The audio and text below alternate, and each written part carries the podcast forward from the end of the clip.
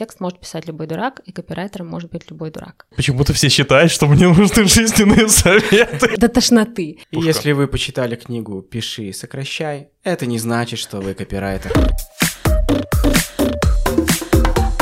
Всем привет! Это подкаст IT News, куда мы приглашаем представителей различных профессий, IT-сферы и не только, чтобы вам, нашим слушателям, было проще определиться, в каком направлении двигаться. Мы говорим о провалах, успехах, странных пристрастиях в своей работе. Ведущий этого подкаста Алексей. Hello! Также справа от меня сидит Артемий, которого не видит никто. What up? В гостях у нас сегодня Олеся Шершнева, копирайтер и журналист с десятилетним опытом, которая около года назад начала свой путь в IT, как больше, чем копирайтер. Сейчас она нам расскажет точнее о том, кем она работает. Привет, Насколько Олеся. Здравствуйте все. На самом деле ты, э, представляя меня, рассказала все, что я хотела сказать о себе, поэтому я даже не знаю, с чего начать. Вырежем. Ам, Более того, она вообще рассказала все, что знает, поэтому... Ну, в общем-то, да, 10 плюс лет я работаю с текстами, в прошлом журналист и редактор, сейчас копирайтер и человек, который занимается внутренними коммуникациями в компании, IT-компании Rocket Tech IT. Пушка, пушка. Вообще, вот мы, наверное, с этого и начнем. У меня первый вопрос такой. А, Как говорят все копирайтеры, это человек, который работает с текстом, да? Нет. А, вот. И второе, ты рассказывала, что есть вот разные виды копирайтеров. SEO, не SEO, я не знаю, я не разбираюсь. Просвети, пожалуйста, непосвященных людей, как я. Ну смотри, такая история. Я не очень-то владею терминологией, потому что, как говорится, университетов мы не заканчивали, ну, в смысле по копирайтерству. То есть я не заканчивала каких-то курсов, еще чего-то. Основой для моего копирайтерства стал журфак. А, вот. Когда я говорю, что есть там классические копирайтеры, есть условно я, а, я имею в виду, что есть люди, которые э, пишут э, SEO-тексты, то есть это тексты больше направленные на продвижение. Например, вы делаете какой-то сайт э, и пишете для этого, там, например, сайт про подшипники, и пишете какое-то какое количество текстов, 10, 20, 30, для того, чтобы э, продать эти подшипники. И в, этом, в этих текстах содержатся ключи э, и все те штуки, которые помогут выдавать этот сайт как можно выше в поисковой выдаче. Если говорить про меня, то я, наверное, занимаюсь немножко другими вещами. Я работаю, как и все копирайтеры, с текстами, я пишу их на заказ, но вот конкретно сейчас в Рокеттехе э, я делаю тексты для внутренних коммуникаций. Это все-таки немножко другая история. А, это интервью, это какие-то тексты про проекты, это, ну, в общем, куча-куча какая-то контента, а, в которой нет вот этой вот технической составляющей. А, то есть нету SEO э, и, и чего-то еще такого. А есть, э, блин, я даже вот сейчас на самом деле задумалась, как это правильнее это объяснить-то. Есть э, текст, который тоже нацелен на то, чтобы продавать, но продавать этот текст будет не через SEO-ключи, а через какие-то, как мы их называем, канделябры, зашитые внутрь этого текста, через, через какие-то смыслы за- зашитые внутрь этого текста. Слушай, ну, базово я все время на это смотрю, как э, SEO — это копирайтинг для роботов, а есть копирайтеры, которые пишут для людей. И вот эти вот канделябры, которые ты говоришь, это по, по сути смысл, который ты там за, закрадываешь, call to action и прочее, прочее, когда люди читают такие, блин, я хочу этот подшипник. Кстати, вы знали, что у нас в Беларуси единственный в Европе завод, который делает большие-большие подшипники? Ну, это так. это Теперь знаю. Из, из- из важного, из важного. Да, ты знаешь ли, что ты, наверное, прав, и то, что я хотела, так, то, что я долго так рассказывала, ты выразил одним предложением. Я просто мало слов знаю. Ты просто так говоришь, что это действительно явно, что... О, видите, я даже это сформулировать не могу. Человек красиво работает с текстом и красиво говорит. То есть, если ты такой единорог на рынке, то достаточно написать, что я единственный, и вам больше некуда деваться. Все подшипники у меня. Да, да, кстати, я тоже. Слушайте, ну, а, вот Олеся сказала, что она не заканчивала университет по копирайтерству. Я просто помню, как будто бы 5-7 лет назад, может быть, меньше, был вот этот бум, типа я SMM-копирайтер. СММ-менеджер. Нет, там типа копирайтер SMM, вот именно. Для меня до сих пор вообще еще вопрос а, про людей, которые пишут тексты для постов в Инстаграм, типа нахера Слушай, там копирайтеры какой-то для момент, текстов э, постов в Инстаграм. Я помню следующий бум, когда были э, профессиональные, с- э, профессиональные сторисмейкеры, потом, э, когда появился Clubhouse, были биоредакторы, по-моему, которые описание. Ну, это к тому, что э, профессии меняются. А к чему? Что? Вопрос такой, сейчас нет, есть курсы какие-то, нет? Вообще мне интересно, вот, например, если я захочу стать копирайтером, да, резко, в декрете, вдруг я смогу где-нибудь. А Сейчас на самом деле еще больше, чем раньше, чем 5-7 лет назад, курсов по копирайтерству. Сейчас пропагандируется такая история, что текст может писать любой дурак, и копирайтером может быть любой дурак. А Если ты захочешь обучиться копирайтингу, ты можешь найти в Инстаграме огромное количество аккаунтов, которые предлагают свои курсы, марафоны, а, что-то там еще, а, и ты можешь пройти эти курсы, и, в общем-то, ты получишь какой-то сертификат, диплом о том, что ты как бы дипломированный копирайтер. Только я почувствовал, что, наверное, сильно смысла в этом нет. Да, да, да, да. да. Проходить Тут скорее курсы. э, вопрос, все же, что же делать? Что отличает качественного, хорошего копирайтера? Опыт и количество написанных текстов. Сколько у тебя текстов? Ну вот примерно представь, примерно представь, примерно представь, а, сколько текстов можно написать за 10 лет, работая практически каждый день, ну, за исключением выходных, там каких-то праздников. Вот столько у меня текстов. Два. Я просто мало пишу. Знаешь, просто ненавидит писать. Э, Да, меня плохо. Я вообще очень... Помните, была шутка в одном сериале? Э, Я не очень люблю делать то, что у меня плохо получается, поэтому секса у меня не очень много. Вот, ну вот примерно с текстами у меня так же. Выглядит это все со стороны, когда ты не профессионал, что я же писать умею, считать вроде умею. И, наверное, могу какую-то найти информацию и на эту тему написать что-то. Наверное, я копирайтер. Примерно вот к этому и была вся эта история про маму в декрете, видимо. И вот, тем не менее, я там какой-нибудь маркетолог, я кто-то в какой-то компании, мне есть, у меня есть задача как-то популяризировать через тексты что-то, мои продукты. Какие у тебя есть советы? Что ж мне делать с этим всем? Как лучше это писать?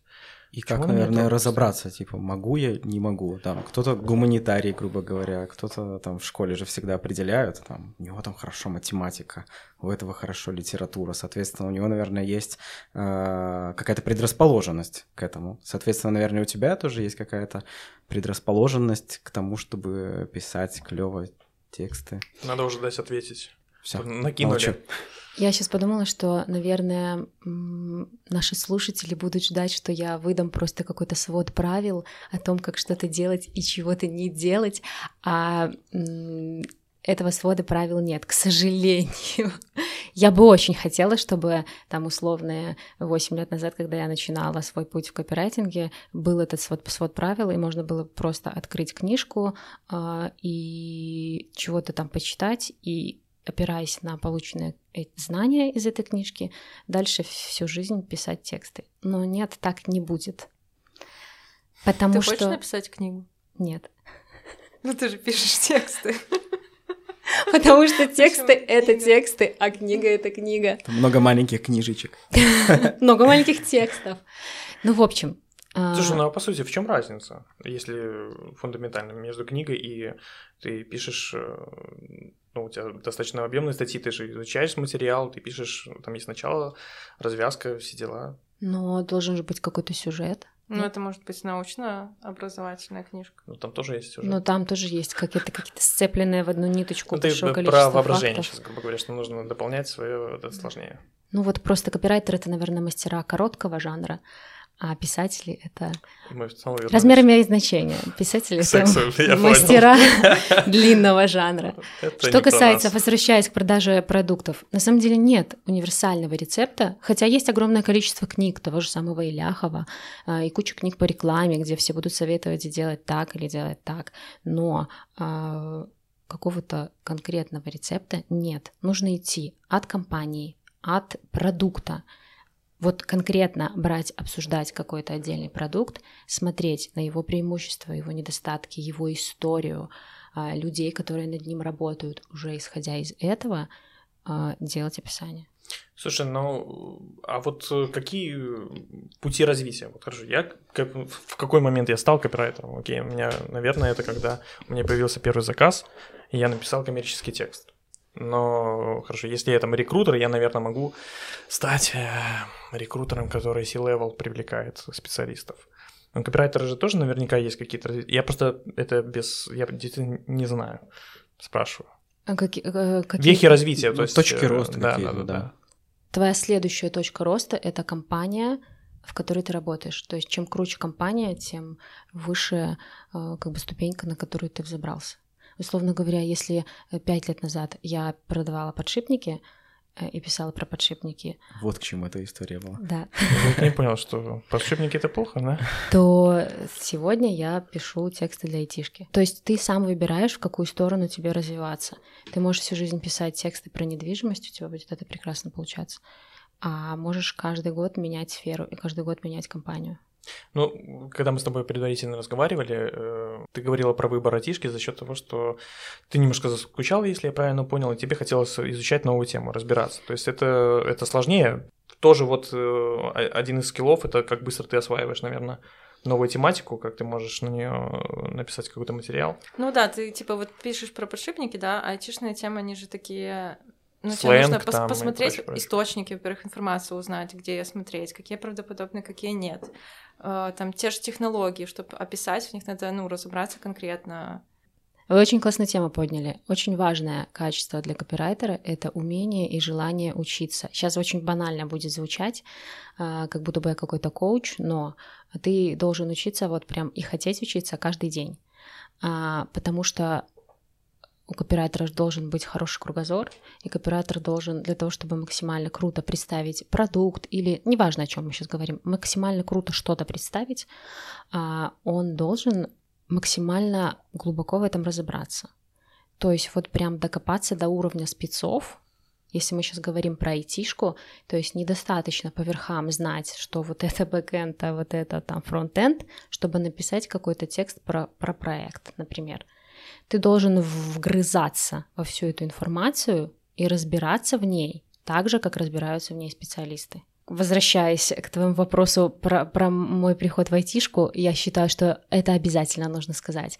А, Мне не очень нравится тенденция, которая сейчас есть, тенденция о том, что все валят в айтишку за деньгами. И я считаю очень важным, стало душно, Отметил, что денег там нет. я считаю очень важным уточнить, что я в айтишку шла не за деньгами, потому что я до айтишки хорошо зарабатывала и зарабатывала даже, ну, там, чуть-чуть больше, чем я зарабатываю сейчас. Я шла в айтишку для того, потому что мне стало скучно в моей сфере, э, в том, там, где я тогда работала, это была в основном недвижимость. То есть я писала в основном, вот предыдущий год я писала в основном про недвижимость. У меня несколько было заказчиков, основной и там пару побочных, и все это была недвижка. А, Мне стало скучно, я стала в этом хорошо разбираться, и я подумала, что мне вот прям для а, полноты, ощущения полноты жизни не хватает какого-то челленджа. И вот для меня челленджем стала попытка э, стать копирайтером или человеком, который пишет про айтишку. Пускай это будет называться не копирайтерство, пускай это будет называться внутренние коммуникации, как хотите это назовите, но э, человеком, который пишет про айтишку. И этот челлендж у меня случился, и это было э, очень-очень-очень трудно, и это до сих пор трудно, потому что ты должен э, изучать просто вал информации, читать и новости, и какие-то профильные ресурсы, и разговаривать с э, айтишниками на их языке. А, И вот я, например, когда у нас есть такая одна из частей нашей работы, это написание текстов про проекты. Если у нас там те- те- проект заходит а, на разработку, или выходит MVP, или выходит релиз, мы делаем какой-то текст для команды, чтобы ну, команда у нас распределенная в Рокетехе, и мы делаем текст для команды, чтобы команда была в курсе того, как у нас вообще обстоят дела с проектами. Вы это используете только для внутренней коммуникации, не для привлечения новых клиентов? А Для привлечения новых клиентов у нас такими текстами занимается маркетинг или маркетинг. То есть вы берете один и тот же кейс, там вы выпустили. MVP.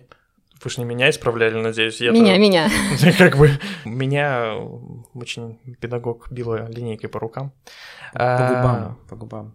Потому что Нет, там губами- водила, но, короче, блин, ты сбил. Ты имеешь в виду, что... Я сейчас думаю об этом. Флэшбэки Ты имеешь в виду, что есть другой копирайтер, да, который этим занимается? Да, есть другой копирайтер, который работает. Вот у нас сайт э, Rocket IT, и он пишет тексты э, именно исключительно на заказчиков, потому что это разная целевая аудитория. Потому что когда я пишу текст для команды, для меня важно, какие у команды были челленджи, условно, там, какую технологию они, как они там работали с какой-то технологией. Ну, то есть вот какие-то штуки, которые именно для них были сложными. Возможно, какие они допустили ошибки. Возможно, какие они, наоборот, не ошибки, а вот чего они крутого, каких успехов они достигли. Это, это одна история. А если мы говорим про заказчиков, то это уже совершенно другая, другая история. Было интересно, э, что вы делаете столько для обучения своих внутренних сотрудников. Молодцы, получается.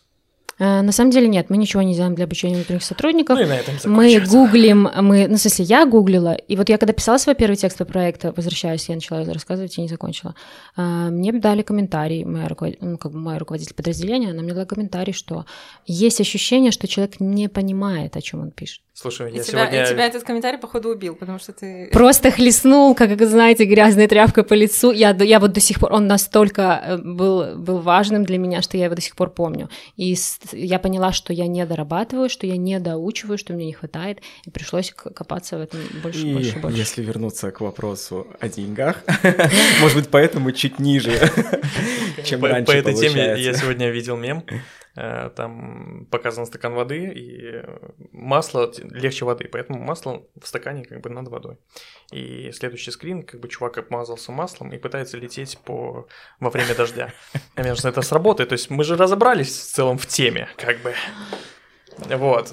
Иногда, кстати, действительно про образование, то, что ты говоришь, э, что нужно разбираться в темах, вот это примерно... Некоторые тексты выглядят вот так вот, что я обмазался маслом и пытаюсь плыть по дождю. Ну вот продолжая насчет э, образования и вник... э, вникновения. Вникновение? Проникновение в тему. Проникновение. Ну, давайте остановимся на проникновении мужа. Проникновение в тему. А, нужно много времени затрачивать. Я читала твой блог на Medium. И ты, там, конечно, немного постов, но ты там пишешь очень много про выгорание. Такое ощущение, что почти все. Ну, там как минимум 2-3 точно было написано. Я выгорела, пока писала про, про Она рассказывала про метод помидору. Помидору. Это Прикольно. метод тайм-менеджмента. Расскажешь? А, ну, это такая, в общем, штука, э, я не знаю, как, как те, кто работает из дома, наверное, меня поймут. А, ты когда работаешь из дома, у тебя там котик лежит на диване, в общем-то, там вкусняшки в холодильнике, и ты такой очень любишь там позалипать в телефончике, и ты не можешь сосредоточиться на работе. Есть такой метод, ты устанавливаешь себе на телефон приложение, и там таймер. 25 минут ты работаешь, э, то есть ты устанавливаешь таймер и э, убираешь телефон, и 25 минут работаешь до того, как прозвенит сигнал. После этого 5 минут ты можешь там потупить в телефон, погладить котика. Через 5 минут таймер снова звучит, ты должен вернуться к работе. И ты работаешь таким сетиком по 25 минут. А, через 4, по-моему, сетика 25-минутных а, ты можешь делать перерыв там, по-моему, на 15 минут. И эта штука очень хорошо помогает вернуть эффективность в твою жизнь. Слушай, ну вообще удаленка способствует э, развитию выгорания. Вот я по Нет. себе слышу. Я выгорела до удаленки. Я выгорела э, год, я проработала у одного известного белорусского застройщика. застройщика. Я не буду называть. Мне, мне самое интересное не вопрос, хочу рекламировать. Ты своими статьями продал себе квартиру? А у меня квартира уже была до того, как я устроилась э, к этому застройщику, а, но э, это не суть. А, в общем-то, я у него не хотела и никогда не хотела бы покупать квартиру, потому что э, это останется за кадром этой истории. До событий 2020 года я работала в СМИ, и после событий 2020 года мне очень сильно захотелось уйти из СМИ, по, я думаю, очевидным для многих причинам. Я стала искать какое-то место, куда бы мне уйти. И не просто уйти, а сбежать. Хотелось очень поскорее. Я нашла этого застройщика и, в общем-то, не размышляя о том, э, что это будет для меня, для моей карьеры, вообще для моего развития, я ушла к этому застройщику. Просто для того, чтобы свалить, будем говорить грубо так. А, и первые три месяца, как это обычно всегда бывает в новой сфере, все было прекрасно. А потом начали выплывать какие-то подводные камни, и стало непонятно, как такая команда профессионалов, людей, которые там работали вместе со, вместе со мной, могут выживать в тех условиях, которые для них со, создало руководство.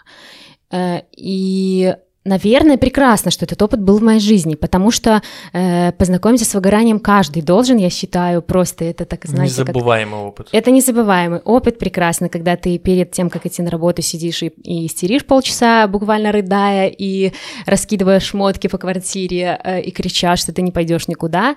А, может, это женская реакция на выгорание? Мы еще не, знаю. выгорели. Это получается, у нас какой-то лайт-режим был, да? Ну, Лёши уже шмотки по э, Слушайте, а когда то же самое делает жена, это считается? А, За счет твоего выгорания. Да. Ты так выгорел. Я пойду разбросаю Шмотки разбросаю, твои. Я так переживаю за тебя. Ну, в общем-то, вот, я подерж- продержалась год и свалила в никуда.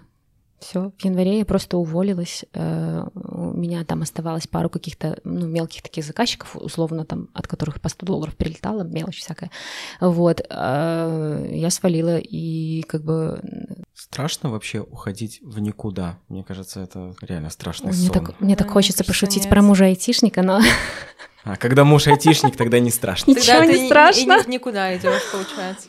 страшно, потому что ты как будто бы боишься, что вдруг ты уходишь, э, в общем-то, ты думаешь, что тебе там через две недели позвонят и предложат работу. И есть такой страх, что если через две недели тебе никто не предложит работу, ты поймешь, что ты как бы ничтожество, ты ничего не стоишь, ничего не значишь, ничего себя не представляешь. То есть в финансовом плане, конечно, у меня как бы есть семья, и, э, ну, и опять же, я, я уходила, я как бы не просто там какая-то девочка-истеричка, я поднакопила деньжат, и у меня была подушка безопасности, которая позволяла мне там полгода условно не работать, даже если бы у меня не было мужа-айтишника.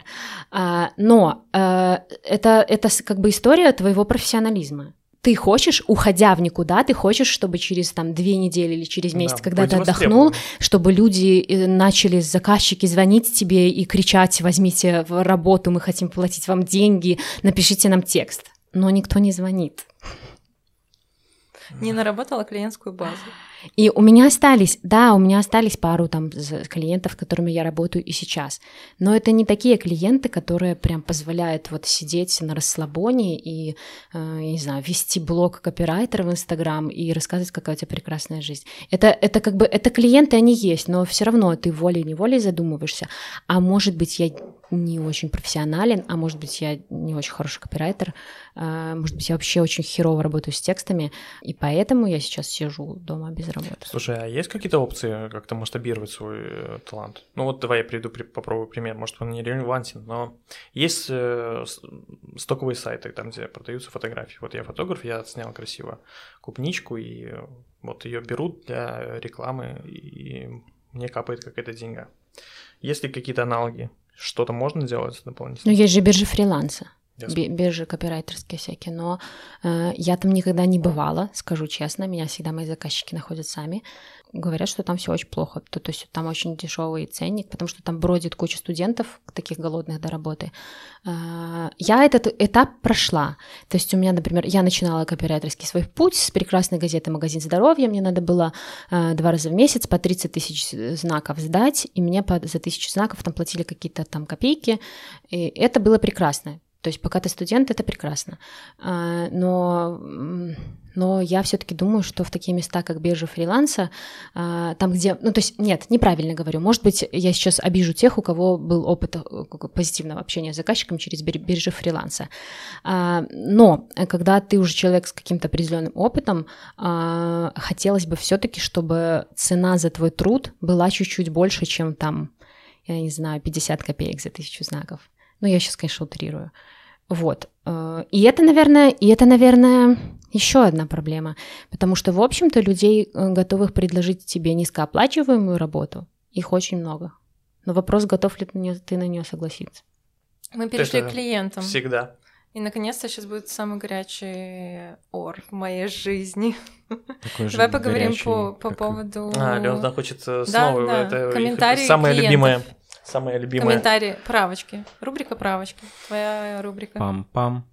Пам-пам. Ну, допустим, сейчас я, наверное, не имею права говорить про клиентов, потому что клиентов у меня сейчас нету. А, но да, то, что было, на самом вот пик такой моей активной работы с клиентами как раз-таки пришелся на 2021 год. А, их было очень много, и они все были такие прекрасные. Как бы так подвести Медленно к моей любимой рубрике правочки. В общем, есть такие клиенты, а, которые, которые думают, что текст может написать любой дурак. Я помню, как-то даже возмущенный пост вся в Инстаграме на этот счет писала. И такие клиенты, как правило, думают, что они не знают, чего они хотят, и они думают, что в тексте они разбираются лучше. И они, нанимая тебя как оператора, не, абсолютно не доверяют ни тебе, ни твоему опыту, ни твоему какому-то профессионализму. Они считают, что они знают лучше. И все. И это провал. Косой взгляд на Лёшу. И Нет, это провал. Э, я, мне, я, я жду свою, свою лепту вставить в этот диалог. А, это еще не про тебя, да? Это еще ну, не продолжай. Это на самом деле это провал, потому что именно таких клиентов а, прилетают правки в стиле «давайте заменим слово страны на республики». А зачем? Это мое мнение, отвечают мне вот в этот ответ. Или, например, э, ты пишешь какой-то пост, вот для российского застройщика я готовила посты, ты пишешь пост, что-то поздравление там, по-моему, с Рождеством, и комментарии прилетают. Но это как-то так. Ну, это я уже, наверное, таким озвучивала, таким голосом у себя в голове, но написано было так. Но это как-то так, ну совсем, ну вот не так. И Даже что вот с этим делать? И что с этим делать? При том, что я, сейчас э, может сложиться впечатление, что я вот такая вот мигера, которой слова не скажи и правки не дай.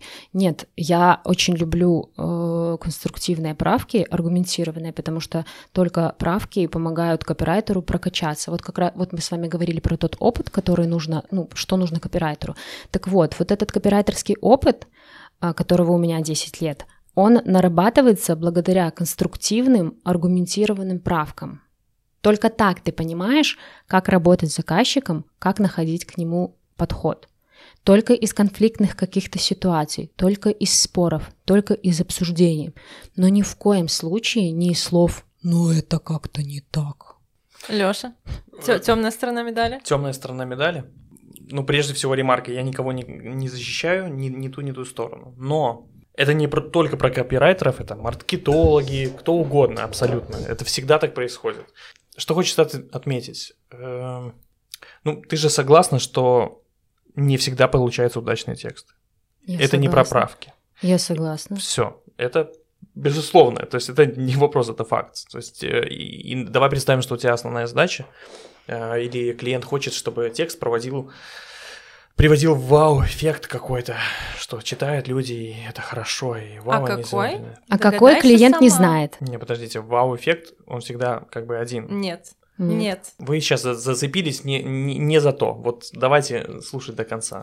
Можно смеяться, улыбаться и все остальное. Лех, я с тобой. Спасибо. Жги. Я, Давай. я против, я на стороне как хорошо, что у нас в стране демократия. А нужно, наверное, можем... контекст какой-то, да, для слушателей, почему не, набросились, мы... набросились на Лёшу. Ну, трогайте меня. Всей банды. Ладно, ладно. Нет, я просто, давайте, мы, мы дадим контекста, я быстро закончу. Ну, вау-эффект может быть разный, один, это тоже не имеет значения. А, основная мысль в том, что э, человек а, ожидает, что люди прочитают этот текст и либо там, ну, я не знаю, про какой мы конкретно говорят, либо приобретут, либо заполнят эту организацию, все что угодно. В общем, какой-то будет эффект. Может произойти такая ситуация, что как бы это будет проходной текст. Ну, то есть мы написали про тему, но не получилось что-то, но она как бы ок. Это не значит, что она плохая, написана статья, но она написано, ну, вроде правильно все. Ну, я прочитал. Я не то, что ее даже забыл, или у меня плохие эмоции. Просто, ну, ок. Но она не произвела вот этот вау-эффект. И когда человек читает это, он это понимает. Но сформулировать действительно, во-первых, в моменте он не может. Почему произошло? Потому что не потому, что он дурак или он не понимает, как это сделать, а потому что э, часто, во-первых, это нужно садиться и, и делать всю работу. А второе, нужно еще оценивать, э, что клиенты, которые чаще всего к тебе приходят, к тебе в смысле, не конкретно к тебе, они как бы обращаются к специалисту, потому что у них есть там вал работы, они считают, что ему нужно вот это вот отдать на аутсорс, потому что там больше они могут принести value в других сферах. И, соответственно, так как все люди, у них может быть все что угодно, там плохое настроение и так далее, и так далее, и отдать какой-то комментарий, который ты расцениваешь как, ну, чувак, ты сказал, что это плохо, но как бы надо хорошо. То есть, что я пытаюсь долго, нудно сказать. Люди э, посмотрели на этот текст, не успели сформулировать, что не так, но чувствуют, что это не то, не настолько хорошо, но не могут сказать, что плохо, потому что он как бы нормальный. Это первый поинт. Второй, э, нужно оценивать э, всегда, что это тоже человек, у него может быть плохое настроение, он спешит, все что угодно, и поэтому выразился как-то так. Легкая истеричная Либо- Лёша. Давайте Либо так. Легкая истеричная. Давайте Лёша. так. Если ты не можешь сформулировать, что тебе не нравится, то тебе не нужно заказывать текст вообще, в Ну, принципе. нет. И еще по поводу настроений. Вот я очень не люблю работать, э, когда я работала еще в разных организациях, я очень не любила работать с девушками.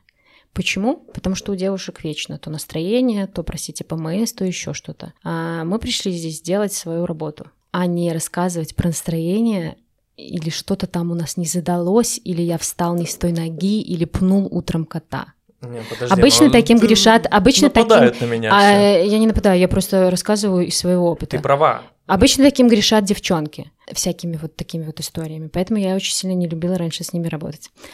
А потом А. поняла, что на С самом мальчишками деле я тоже не люблю еще работать. А хуже. потом поняла, что я просто не люблю людей и ушла домой с котиком Слушайте, работать ну, прекрасно. Мне кажется, что все-таки, если да, мы говорим про копирайтинг, это такая творческая составляющая. Безусловно, это работы. всё вкусовщина, и, да. И да, тут э, либо есть коннект э, с человеком, для кого пишется этот текст, тоже, либо нет. Это тоже Он очень, пишется очень не важно. для него. Ну, И- который Чаще сделал заказ на определенный Да. какой-то текст. Потому что, естественно, у него может быть какое-то свое видение. Но, опять же, ладно, мы говорим сейчас про то, что не может сформулировать, что не так. Ну, может, бывает сложно. Может, опыта недостаточно у этого человека для работы. Ладно, например, вы, вы ус- Для обратной людьми. связи. Да, Видите, чтобы- насколько у меня недостаточно опыта, я даже сформулировать Для до конца мысли не могу. До сих пор. Ну, Отвратительно. Плюс. Ну, добавьте вы уже Значит, контекст. у тебя, может, есть опыт в другом. Алена, добавь контекста. Могу добавить контекста. Он сказал про вау-эффект. Добавь контекста.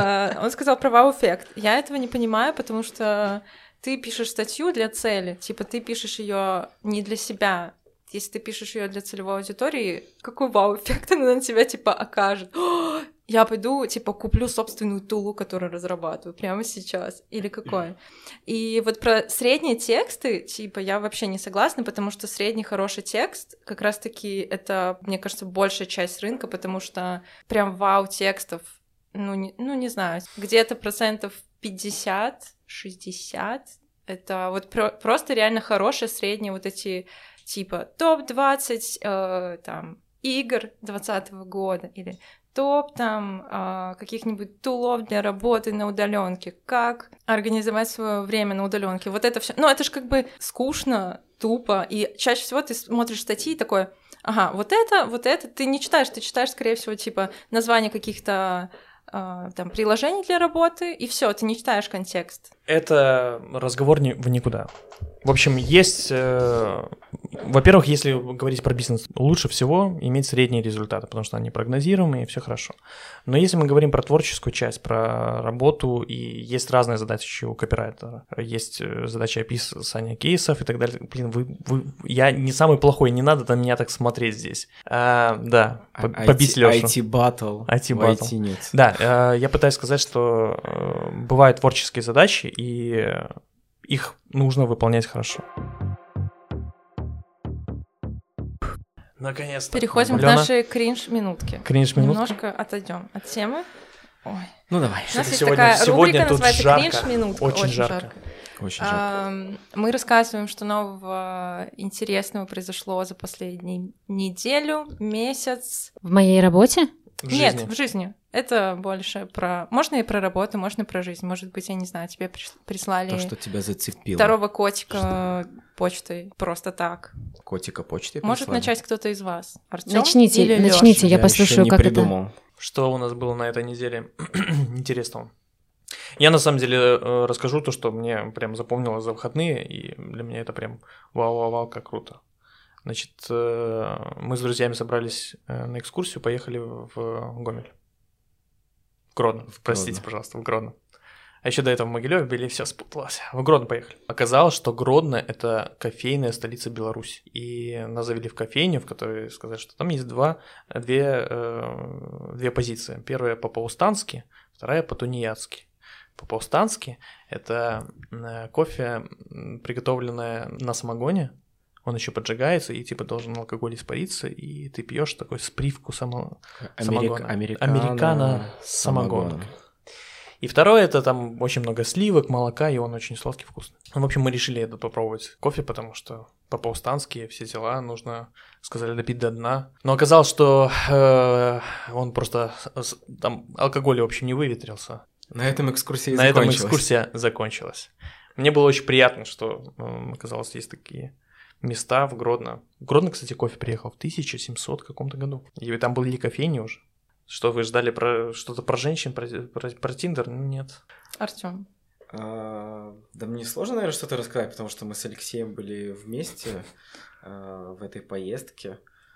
Не знаю, могу рассказать, что, во-первых, да, если мы уже коснулись Гродно, а, Сейчас, наверное, супер тенденция. Всегда Гродно был популярным городом, но сейчас, видимо, туда вся Беларусь съезжается. И не только. И, а, да, вся Беларусь туда съезжается. А, действительно, на самом деле, есть что посмотреть. И большая сложность была это где жить там. Как бы вроде бы одну ночь всего пер, э, переночевать нужно, но как бы надо же где-то переночевать все-таки. Я второй раз в жизни ночевал прям в хостеле. В хостеле-хостеле. В ужасном хостеле или? Нет, в топчик. я был Прекрасно. в топ, топчик хостеле. А, Но, как я понял, а, всю атмосферу топового хостела делает не только а, сам хостел и люди, которые работают в этом хостеле, а еще и люди, которые там это время живут. Поэтому есть некоторые нюансы, но это было клево. Он хотел рассказать... Но я больше не буду он- жить в он- хостеле. Он, он хотел рассказать историю, но понял, что в процессе, что это не история не для, микро- не, А, не для микрофона. да. да. Когда ты после тусовки поздно возвращаешься, кто-то спит уже, естественно, и ты такой в темноте ищешь Да. свое место и понимаешь, что где-то рядом кто-то спит и не сдерживает какие-то вещи, и ты такой слышишь, как кто-то там... Спит. Храпит. Нет, лучше бы он храпел, да, но... Дальше пусть э, сработает фантазия наших дорогих слушателей. Да.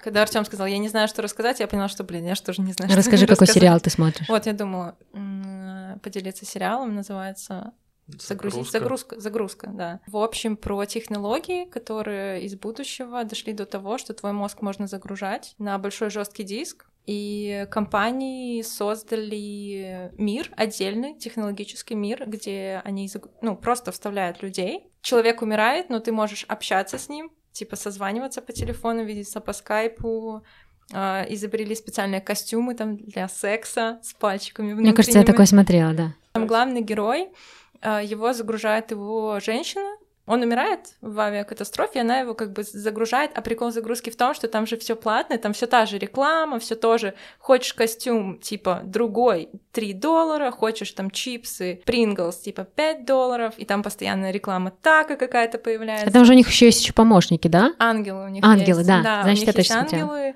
И, ну, мы вообще фантазировали на тему того, что вот тебя загружает твоя женщина, ну, и мы такие, блин, ну, наверное, жить вместе прям, типа, до вечности как-то так себе, типа, ну, такое. Тем более можно загрузить кого-нибудь поинтереснее. Ну, да, тем более там столько возможностей. Ну, как-то странно, вот. Э, Короче, да, фильм «Загрузка» прикольно, посмотрите. Для любителей разнообразия. Как- как-то грустно, честно говоря. Ну, раз меня сюда позвали разговаривать про работу, то я буду рассказывать историю про работу. Скучно. Мы Прекрасная история. Я вчера познакомилась с девушкой, оказывается, она моя Я коллега. тоже. Она работает в отделе маркетинга. Сейчас ты перестанешь смеяться, тебе станет стыдно. А, в общем-то, а, и это знакомство меня очень сильно зарядило положительной энергией. В общем-то, эта девушка, у нее двое, двое дочерей, муж, все прекрасно, но в 24 года она узнала, что у нее рассеянный склероз. То есть мы разговаривали с ней вообще инфоповодом было то, что она сделала предложение, она сама из Украины, и она сделала предложение, э, как, не, не знаю, боюсь неправильно произнести на украинском, на- надеюсь, что никого не обижу. «Все будет добре». Суть предложения в том, чтобы каждый человек, которому нужна какая-то поддержка, зашел туда. Оно выдает рандомные фразы, то есть это какая-то немудренная очень штука, но ты просто можешь зайти, и если вдруг ты там ищешь какой-то знак, какую-то поддержку извне, ты можешь получить оттуда какую-то рандомную фразу. Она сказала, что идеей к созданию приложения было то, что ее всю жизнь, сейчас ей 32 года, и вот получается, что 8 лет она живет уже со своей болезнью, и бывают в ее жизни разные периоды, ей всегда помогают рандомные фразы от каких-то людей, которые встречаются в ее жизни. То есть кто-то может написать в Инстаграме, кто-то может что-то сказать на работе. И эти фразы почему-то прилетают так четко, э, вот в такие нужные моменты, что они как бы всегда ей помогают и всегда ее вытаскивают из какого-то прям с какого-то жесточайшего дна. Вот. И меня очень сильно зарядила эта встреча. Я до сих пор хожу под впечатлением. Это сейчас прозвучит очень банально, но после таких историй вообще ты смотришь на свою жизнь, смотришь на те вещи, которые кажутся тебе трудными, сложными, смотришь на, на то, что ты ноешь, на то, что там тебе трудно работать, или ты там тебе лень, или тебе трудно утром встать с кровати, и вот это все становится очень сильно ничтожным. И вот я, кстати, за это очень люблю свою работу, за то, что в какой-то момент я могу встретить таких клевых людей и вдохновиться ими, чтобы идти дальше. Я думаю, ты победила, и мне реально стало стыдно. Ну, вот так, вот так. Да, ну, э, базово, давай попробуем спросить тебя, что найти, за контора вообще? Найти... Чем занимаетесь? Я просто помню формулировку, э, что, ну, так как это стартап, и как-то в стартапах часто бывает, у меня должность немножко изменилась. А, так, компания называется Rocket Tech. А, и изначально я приходила туда на позицию копирайтера в отдел внутренних коммуникаций. Так сложилось, что, я не знаю, может быть, а, Юля во мне что-то такое увидела. Э, я не только занимаюсь не только текстами. Я занимаюсь организацией каких-то ивентов, а, в общем, э, любого рода активностей для команды и потенциальных кандидатов. Вот так это звучит. То есть это, наверное, не, не только внутренние коммуникации, это еще и... Э, ну, это все называется такими, такими словами, как HR-бренд.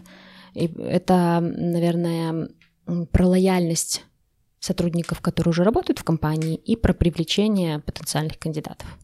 Может, расскажи, что за такие активности вы делаете? И для чего они вообще нужны?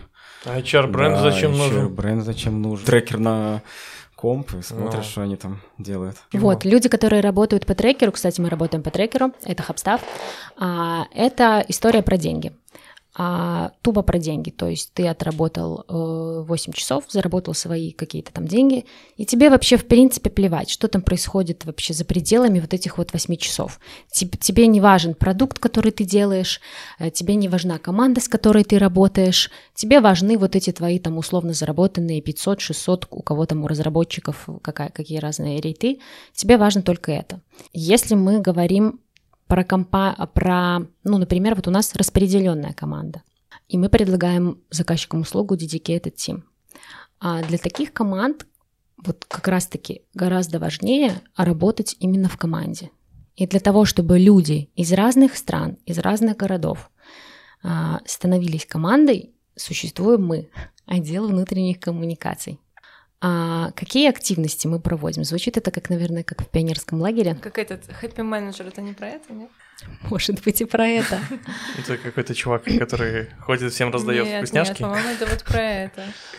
Слушай, сейчас в названии для этого больше, чем понимание, что делать. На самом да, деле. на самом деле, мне кажется, не стоит э, привязываться к каким-то дефинициям, стоит как раз-таки объяс... объ... разговаривать о том, что конкретно мы делаем, и тогда уже пусть каждый сам для себя делает выводы о том, как это называется. Как вчера мы, мы спорили с коллегами, и я сказала, что, в общем-то, это можно назвать хоть дворником. Гораздо важнее то, что мы делаем. Может показаться, э, вот сейчас сошел разговор про хэппи менеджеров, может показаться, что это все делается для какого-то фана, но на самом деле нет. А, вот есть такая проблема в распределенных командах, а, там условно у нас работает сейчас, по-моему, 69 человек. Все, и они работают по всему миру. То есть мы недавно считали, они работают из 18 стран. Очень вообще тяжело, что люди из 18 стран будут чувствовать себя командой. Э, для того, чтобы они чувствовали себя командой, чувствовали себя частью компании, частью общего дела, мы, в общем-то, и выстраиваем какую-то свою стратегию. Например, это есть, то есть мы проводим и как и фановые активности, и такие как бы немножко информационные штуки. Например, для команды мы пишем про проекты. Это нужно для того, чтобы ты конкретно видел, сколько сейчас в компании проектов, что на разработке, а, где вышел релиз, где вышел MVP. А, ты должен четко представлять, что вот есть не только ты, например, тестировщик и твой какой-то проект, но есть еще люди, которые работают над другими проектами, и все мы занимаемся одним общим делом, предоставляя клиенту какую-то услугу, не просто услугу, а услугу определенного уровня, определенного качества. Если говорить про какие-то фановые штуки, например, в июне мы провели Tech Move Challenge, а, и это очень очень хорошо помогло сплотить команду. А, челлендж длился 4 недели, и в течение одной недели сотрудники, которые хотели в нем участвовать, должны были ходить, трекать количество километров, которые они прошли, и по итогам недели сбрасывать э, это количество километров там в чатик. У нас есть чат special. Вот. И по итогам одной недели, например, мы выбирали победителя и давали этому победителю бонус 100 долларов ну там не супер большой, может быть, для разработчиков бонус, но история в чем? Мы не ожидали на самом деле такого эффекта, но эта вся штука завертелась в какую-то очень крутую историю, в которой участвовали все, даже наши фаундеры там в начале, кто-то сбрасывал фотографии детей, с которыми, ну там мамочки ходили, сбрасывали фотографии детей, с которыми они ходили с колясками, там кто-то выгуливал собаку и сбрасывал фото этой собаки, кто-то там, то есть это была какая-то очень крутая история, и было такое ощущение, я вот сейчас это сейчас не, не какие-то hr штучки и выдумки, было такое ощущение, что мы реально, мы не работаем в 18 странах мира, а вот мы где-то вот в одном офисе собираемся и просто каждый, каждую там неделю или каждый понедельник обсуждаем, кто сколько прошел и как этот кто-то проходил, и как ему было весело, о чем он в этот момент и думал, какую музыку слушал. Э, то есть это завертелось в очень крутую такую историю. Все подбадривали друг друга, и люди так вовлеклись, что они проходили не просто там «я прошел 50 километров», люди проходили больше 100 километров, один человек за неделю. Это получилась очень крутая штука. И после этого а, э, для меня самым ярким подтверждением того, что мы сделали крутой проект, было то, что а, через буквально там через неделю после того, как он закончился, ребята стали писать в чат, а давайте проведем челлендж на великах. Понятное дело, что мы немножко эту идею отложили, хватит с наш челленджей, давайте что-нибудь еще замутим, но э, это был крутой отклик. В общем-то, наверное, если подводить какую-то черту, наша задача сплотить команду, потому что э, только сплоченная команда может производить действительно крутой продукт, даже если она производит его не для себя, даже если она производит его для заказчика. Потому что для клевого результата люди должны быть заинтересованы в этом результате. А если команда не сплочена, то она в результате не заинтересована. В такой команде каждый сам за себя. Слушай, я прям аминь, прям согласен сильно-сильно-сильно. Но вот у меня, когда мы решали эту задачку, висела одна большая проблема. Вот, например, ты стартап, тот самый. Э, и продуктовый какой-нибудь, и ты же меняешь в любом случае мир, ты там делаешь что-то очень нужное для кого-то. И вокруг этой истории очень легко сплотить команду, потому что у вас есть цель. Но Rocket Tech — это аутсорс. И какая цель у аутсорса? То есть делать э, хэппи клиентов, ну, как бы круто, но это очень сложно донести, это очень сложная задачка, чтобы донести до команды, потому что ты постоянно меняешь проекты, и я имею в виду именно про девелоперов. Там селзы, рекрутеры и так далее, и так далее. Они объединены, объедините, объединены идеей, что мы вместе для того, чтобы делать хороший продукт, расти и, и прочее, прочее. Но вот как это все объединяется у вас? Мы меняем подход к разработке. Вот, и, вот чтобы, чтобы, чтобы это не была история, про которую ты говоришь, в которой, ну, ты же сидишь и меняешь проекты. Мы делаем сплоченную команду для того, чтобы эта команда была заинтересована не просто поработать, а для того, чтобы выпустить этот про- продукт и чтобы он вышел, чтобы там не просто у заказчика закончились деньги, и он, например, свернулся, чтобы это был не просто там релиз, чтобы мы несколько раз его доработали, чтобы в итоге мы выпустили какое-то приложение, которое будет жить на рынке. Мы предоставляем не просто разработку, мы предоставляем все услуги, включая там бухгалтерию, можем помогать по продвижению.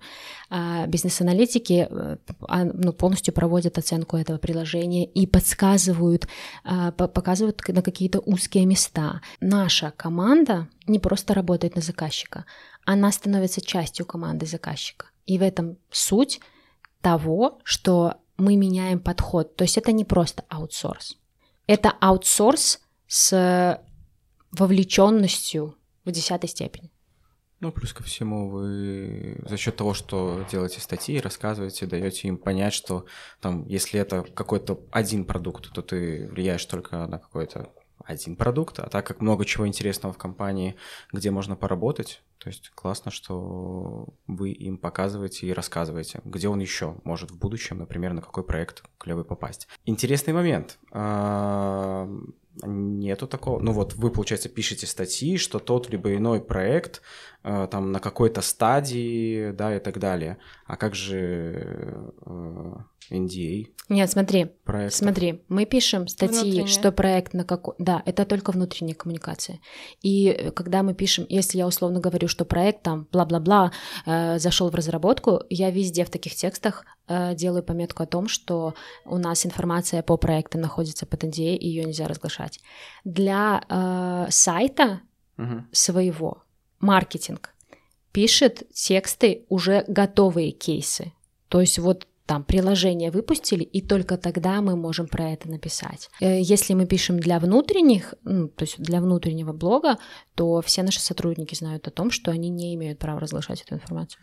Просто я знаю, что бывает, э, если ты работаешь не на этом проекте, то ты тоже не знаешь, типа, о чем проект, на котором работают твои... Он, он, Артем пытается сказать про разные идеи, просто про то, что э, некоторые проекты требуют только знания тех, кто работает на нем. Даже иногда э, определенные компьютеры требуют использовать. Не ну, у нас распространенная эта тема. Да.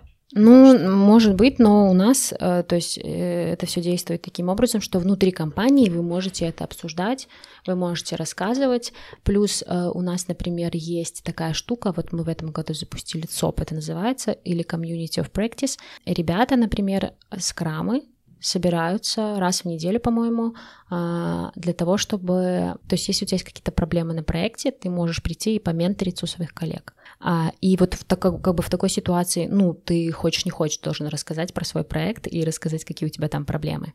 А, или там, если ты, например, есть такая штука для бизнес-аналитиков, по-моему, для тестировщиков, по-моему, все. А, ну, в общем, а, то есть они как бы по направлениям сгруппированы, и а, это очень круто для того, чтобы ребята, работая в распределенной команде, не думали, что они одни. То есть, когда ты работаешь в офисе, ты можешь прийти и спросить, слушайте, у меня, ребят, не получается там что-то сделать, я, вот, помогите мне. Точно такая же штука, точно для, этой же цели сделаны эти ЦОПы. Хорошо. Расскажи про свои какие-то пункты, может быть, не самые очевидные, про вот выгорание, как избавиться, потому что ну, например, поделюсь для себя, да, я поняла, что работать э, нужно много, но и отдыхать, например, для меня важно каждый день. А, плюс нужно постоянно там потреблять какую-то технологическую информацию, как ты говорила, ты читаешь там паблики какие-то, да, лично вот у меня бывает такое, что меня просто тошнит, ну, то есть я прям захожу читать какую-то новость, и я такая, господи, я, меня просто тошнит от этих терминов. И, например, я люблю посмотреть деструктивное шоу, типа «Приятного Эльдара», обзоры на четыре свадьбы и, и что-то такое. Too. В общем, у меня, да, вопрос про выгорание. Как ты с этим все таки справилась? Какие у тебя были? У тебя было их несколько или одно? Нашла ли ты тот самый work-life balance? Mm. Вставать в 6 утра. А, в общем-то, мое прекрасное, большое, единственное пока что выгорание случилось после 10 лет работы с текстом. А, и оно случилось не от того, что я много работала. Оно случилось от а, неуважительного отношения руководства к моему труду и от каких-то неадекватных переработок. В том смысле, что в 11 часов вечера в субботу тебе могли написать «Нам завтра нужен текст» и ты превращался в какого-то дерганного, истеричного чувака, который э, просто вот меня тошнило от одного вида мобильного телефона и от звука Вайбера, потому что все корпоративные э, переписки происходили в Вайбере. А, я выгорела из-за этого, из-за вот каких-то таких неадекватностей. У меня не получается сейчас не перерабатывать. То есть не бывает такое, чтобы я просто подработала 8 часов и закрыла компьютер. А почему так? Потому что когда ты горишь своим делом, когда тебе нравится что-то делать, так не бывает. Ты просто что-то там начинаешь читать, потом поднимаешь глаза и понимаешь, что там 10 часов прошло работы. Я могу сказать, что с моим выходом, а, переходом в Rocket Tech, я, может быть, даже достигла какого-то work-life balance. Потому что я стала действительно больше отдыхать. И так прям отдыхать не просто... э, То есть, конечно, у меня бывают такие дни, когда мне хочется потюлениться на диванчике. Э, Такое бывает очень редко, но бывает. Если этого хочется сделать, э, я это делаю. Но я стараюсь куда-то ездить, там, по Беларуси или еще куда-то. Ну, то есть прям вот выезжать из дома а, и уезжать куда-то на два дня. Например, вот там в пятницу уезжать, в воскресенье возвращаться. Это очень сильно важно. Просто потому, что для того, чтобы у тебя рождались новые идеи и для того, чтобы у тебя была свежая голова, тебе нужно менять картинку перед глазами. И просто смотреть разные сериалы — это не работает. Нужно на что-то другое переключаться, видеть мир, другой мир. Там, условно говоря, божьих коровок, а не компьютер, э, гонять на велике, а не там, я не знаю, что еще делать. Плюс э, у меня есть э, строго строжайшее ограничение. Там я выключила уведомления в Слаке. Все, то есть э, кто-то хочет писать, пускай пишет, но я этого уже не получу. Это очень важно, это нужно сделать насильно, потому что ты будешь как дерганный какой-то дурак, у тебя будет дергаться глаз от того, что кто-то пишет себе в Slack. Этот кто-то просто хочет спросить, но ты э, так или иначе вовлекаешься в работу. Ну, для меня все-таки вот моя учеба и учеба и спорт это все-таки не как бы это не нагрузка, это способ переключения от работы. И поэтому там 3-4 раза в неделю спорт и 2 раза в неделю там английский, плюс еще какие-то учебы. Ну, то есть как бы для меня очень важно. Я вообще не сторонник той истории после этого выгорания, которое словила. Я вообще не сторонник вот этого.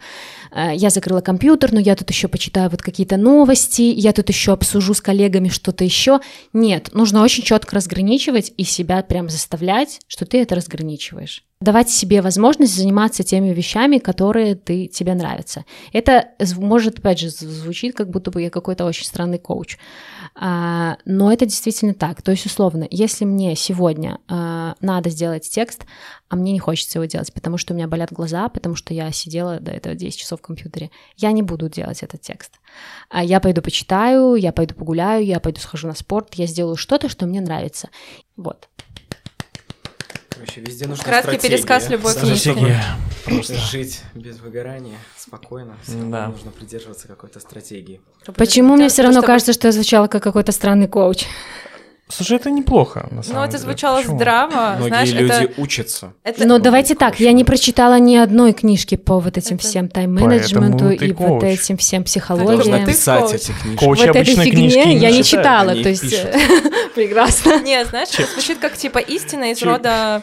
Не э, читать, Все чё- знают, как писать. готовить яичницу, да, но, типа, есть люди, которые, блядь, не могут приготовить почему-то яичницу. Да. И это как бы все это понимают, но... Не умеет готовить яичницу, что? Я прекрасно готовлю.